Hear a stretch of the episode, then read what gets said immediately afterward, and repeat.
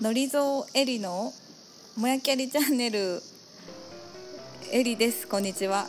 今日はのりちゃんが残念ながらいないので一人でちょっと放送します。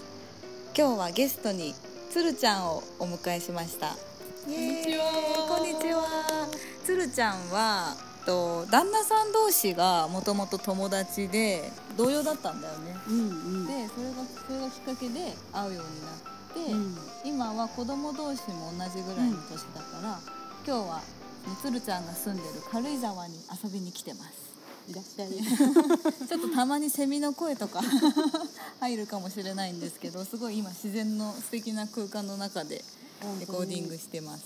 写真を送りたいです。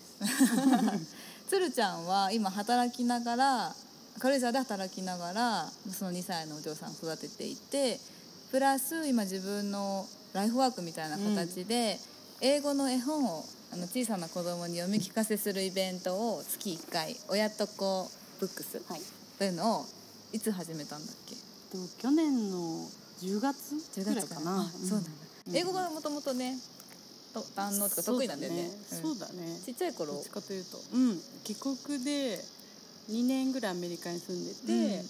帰ってきて、でもそれ帰ってきたの小学校2年生とかだから、うんうんその後は自分で好きで勉強してたみたいへな感じ、えそうかそうか。ということで今日はちょっとつるちゃんをお迎えしてそのつるちゃんがもともと東京で働いてたんだけど軽井沢にこう移住してそういう生活を送る決断をしたきっかけとかを聞いていきたいと思います。はい。では最初じゃあつるちゃんは学生時代は何を専攻してたんですか、はい、えー、と大学はコミュニケーション学？異文化観とかうん。世代観とかあと異文化って言ってもやっぱり国と国もあるけど、うんうん。性格とか、うん。思っている個人個人の、うんそうそうそう、んん。思考回路の違いも異文化って定義おしてー面白いね。そのコミュニケーションの中で起こる摩擦とかうんをうん分析してゼミ形式でディスカッションするような文学習をしていました。えーうんでじゃあそれで卒業して、うん。その頃から旦那さんとも付き合いだしあそうそうそう。でお仕事はあそうそう。どんなことをしてたんだっけ？えっ、と入った時はなんか外資系のなんか人材に大変投資する会社に入って、でもその前にその教員免許を取ったんですよ。うんうん。であそうなんだ。そうそう。で自分の高校の時のうん。英語の先生がすごく素敵な先生うん。で、なんかこう英語を勉強する理由って、うん。あの自分の表現したいことをこう世界に発信できるようになるとかあの自分と違う考えの人といろんな意見を交換して自分の世界が広がるみたいなことをなんかいろんなやり方で教えてくれて、うん。なんか実際にこう外国の人を授業に連れてきてくれたりとか。素晴らしいね。でなんか日本語訳されてないいい本とかをあえて紹介してくれたりとかしてて。それでなんかあやりたいこと実現するのに英語ってあの素晴らしいツールなんだなみたいなのを学んで、自分もそういうなんか誰かの未来を広げる人間になりたいと思ったんだよね。おー素敵。そう。でもね そでで。自分の母校にうん教育実習に帰ったら、うん。もう本当につまんなくて なんかやっぱり教える立場になると、うん。この点数を取らせないといけないから。うん。文法的に説明しなくちゃいけないもんねロジックでというか。そうそれって何なのって思っちゃって。コミュニケーションからちょっと離れそうそうそうちゃうそうもんねそうなの。それだったらなんか自分があの英語を使って仕事してみたらどんだけ楽しいんだみたいなのを、うん。なんか感じてみたいと思ってうん。外資系を探し始めて。なるほどね。じゃあこそうそう。う教える側教育者というよりは、うん。うん自分が使ってまずはそのツールとしてそうそうそう。使いこなせるようになろうっていうことうん。で、外資系を選んで。最初に入った時はあの営業チームで、うんうん。もうそれこそ超日本人の、うん。あの上司だったんだけど、うん。次部を移動した時にインド人になって、うん。そこで働く中でやっぱりそのコミュニケーションの面白さとかうんうんうん。感じながらって感じ、そうだったね、うんうんうんうん。あと文章では書けてもうん。どう伝えるかって全然違う話なんだなと思って、うだねで特になんかビジネスの話になるとなんか学生の時のコミュニケーションと内容も全然違うし、数字にも強くなくちゃいけなくて、うんうんとかいろいろ思うとあ英語かけコミュニケーションはちょっと足りなかったみたいな。でもなんかそういうなんか修行みたいな日々を過ごしてた、感じだったかな。で,、うん。で次の3年がそのグループ会社うのん。買収したグループ会社だったから、それをあの本社化するみたいな PMI みたいな感じだね。ででまたもっといった事業部に戻って、うん。その後は社内コンサルみたいな感じで、うん。私はオペレーションのところにいてそういうコールセンターの業務を改善したりとかシステム入れて利益率上げたりとかなんかそういうののプロジェクトマネージャーみたいなのやってて、一つの会社の中だけどいろいろな業務に携わってきたんだね、そうそうそう。その経験の中で、うん。将来やっぱ私こういうのやってみたいなっていうのはうん。なんとなくこう見えてきたりしたんです、そうね。人と人の間に立って、いい方にこうなんて導くっていうか、ファシリテーションするみたいなのが好きなんだなっていうことが分かって。それは大事な気づきだね、うん。うん。そう。ここでなんかこうちょっと人事方面で仕事を探し始めたっていうのはあったかも。でその時に人事に一歩踏み出すにはどうしたらいいかなっていうのを探した時に、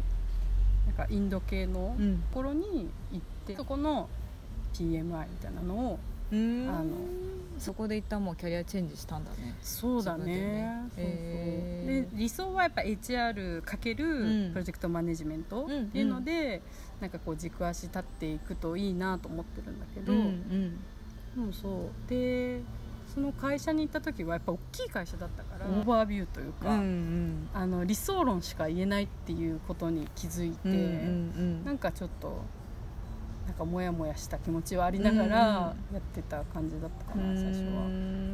そしたら、うん。妊娠が分かってうん。最短のうん。8月前だったから、まあ、うん次の4月で復帰するつもりで、あそうなんだ。産休入ったの？そうそうそう。で産休入ったんだよね、うで産休入った時に、うん。やっぱりそのモヤモヤが残ってて、んうなんかこう子育てをしながらキャリアを続けるってそれだけで大変なのに、うん。そのキャリア側がこんなにモヤモヤしてて、うん。自分の納得感がないもので私頑張れるのかなっていう疑問は結構純粋にあってでそういった時にちょうど軽井沢の仕事の、なんか人事の空きが出るかもっていう話があって。へー。で前からボランティアで手伝っているところでもあったから、うんうん。ちょっと話聞いてみようと思ってで聞いてみてでそしたら「あ産んでからでいいですよ」みたいな。おーいいね。なんか経験もそんなないけど、うん。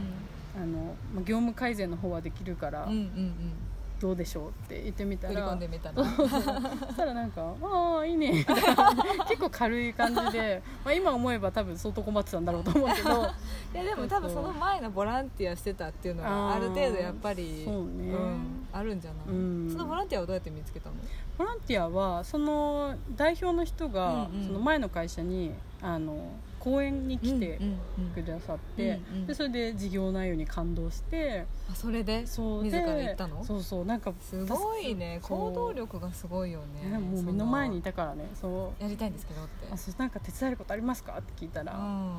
ああるあるみたいな。人手はいくらでもみたいな。そうそうそうそう。あなあなんとかさん連絡してみたいな感じで。その中でこうやっぱ組織とか見て見てうん中でやっぱこうカルチャーフィットみたいな感じた？自ありのままでいていいなっていうのは思った。あー。うん、あとなんか懐かしい感じがして、へー。なんかお家に帰ってきたような気持ちにあそう。うん、なっ不思議たねだねそうすごい不思議なんだけど。すごくきっと自分らしくいられる環境うだったんだね。ん多分そうだったんだと思う、ねいろんな国籍の人がいるから、うんうん。別にアメリカでもないしイギリスでもなくて、うん。日本でもなくて。ある意味日本でもなくてそうそう。ことはなんか私も別に日本人として生きなくてもいいっていうか、うんうんうん。なんかやっぱ会社だとあの日本人のなんとか部のなんとかさんで上司はこの人でっていう、うんうんうん。なんかこう演じてた、まあ、演じてて大げさだけど、まあ役割に意識が、うんそう。なんかそういうことにとらわれずあの自分ができることやろうって思えたのがすごく心地よくて、いいね。まあ、ボランティアだったからもあるけど、まあ最初はね,、うんここであれだよね。気になるのは場所が全然東京とそうそう遠いってことで。そう軽井沢。じゃあそのうん。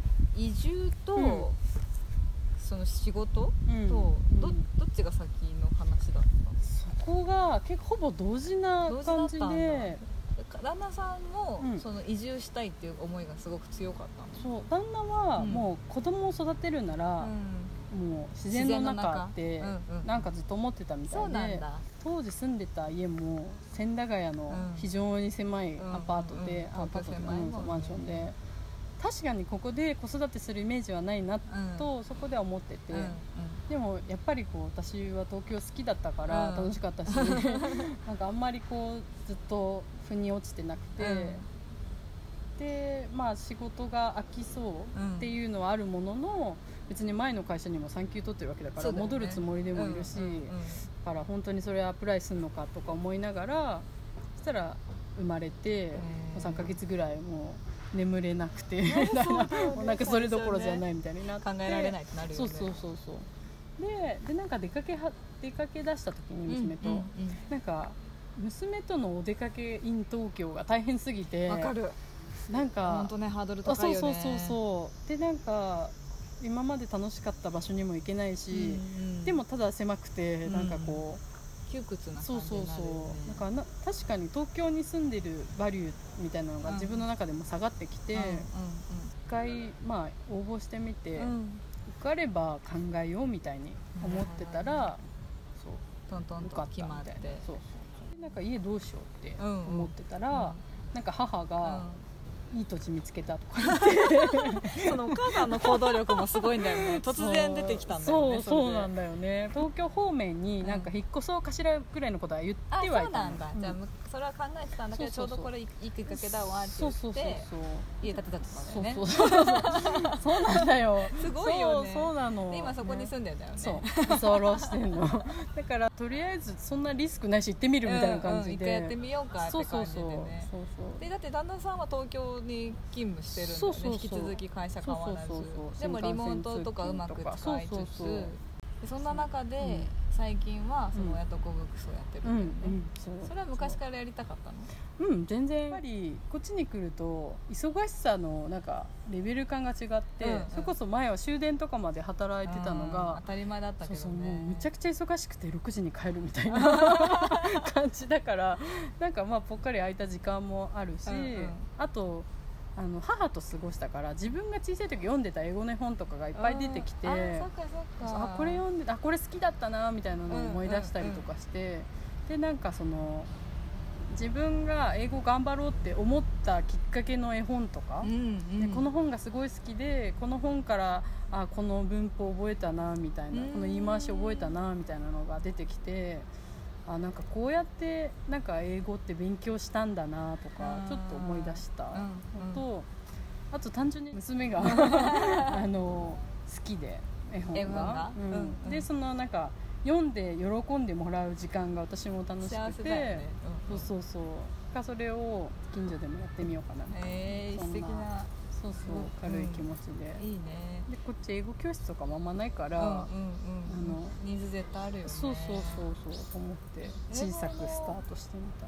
まずはねうん。動いてみるっていうのがうんやっぱね、そのうんつーちゃんのすごい行動力が本当すごいなと思うんだけどやっぱねややってみたいやってみようと思ってから、うん。なかなか一歩踏み出すのがうん。結構ハードルでしかも子供もいて、まあ、お母さんがいるとはいえうんうんうんうん、なんか聞いたことある泣いて声が。る声が聞こえて帰ってきたかなみたいな感じだけど、そうかそうか。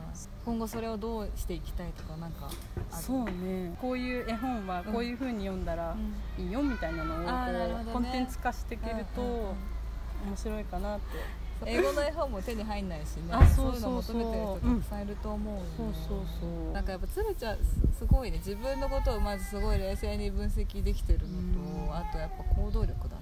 うん。やっぱやってみて別にうまくいかなかったら次違うことしたらいい,、うん。いいんじゃないかなぐらいのうんうん。あそうかもねそうかも。そういう感じなんていうかな。別にそれは失敗ありきで言ってるわけじゃなくって、まあでもうね必ず全部がうまくいくわけじゃないから、うんうんうん。まあなんか PDCA まあとにかとにかく回してみるみたいな、うんうんねそれは確かにあるかも。うんそれがすごい大事なんだなと思いました、ちょっと私も移住に興味が出てきたので。いつでもお待ちしております。ちょっともうちょっと先かもしれないけどうんうん。考えてみたいと思います、はい。ということで今日のゲストはつるちゃんでした。はいありがとうございました。とうございました。ではまた次回。さようなら。さよなら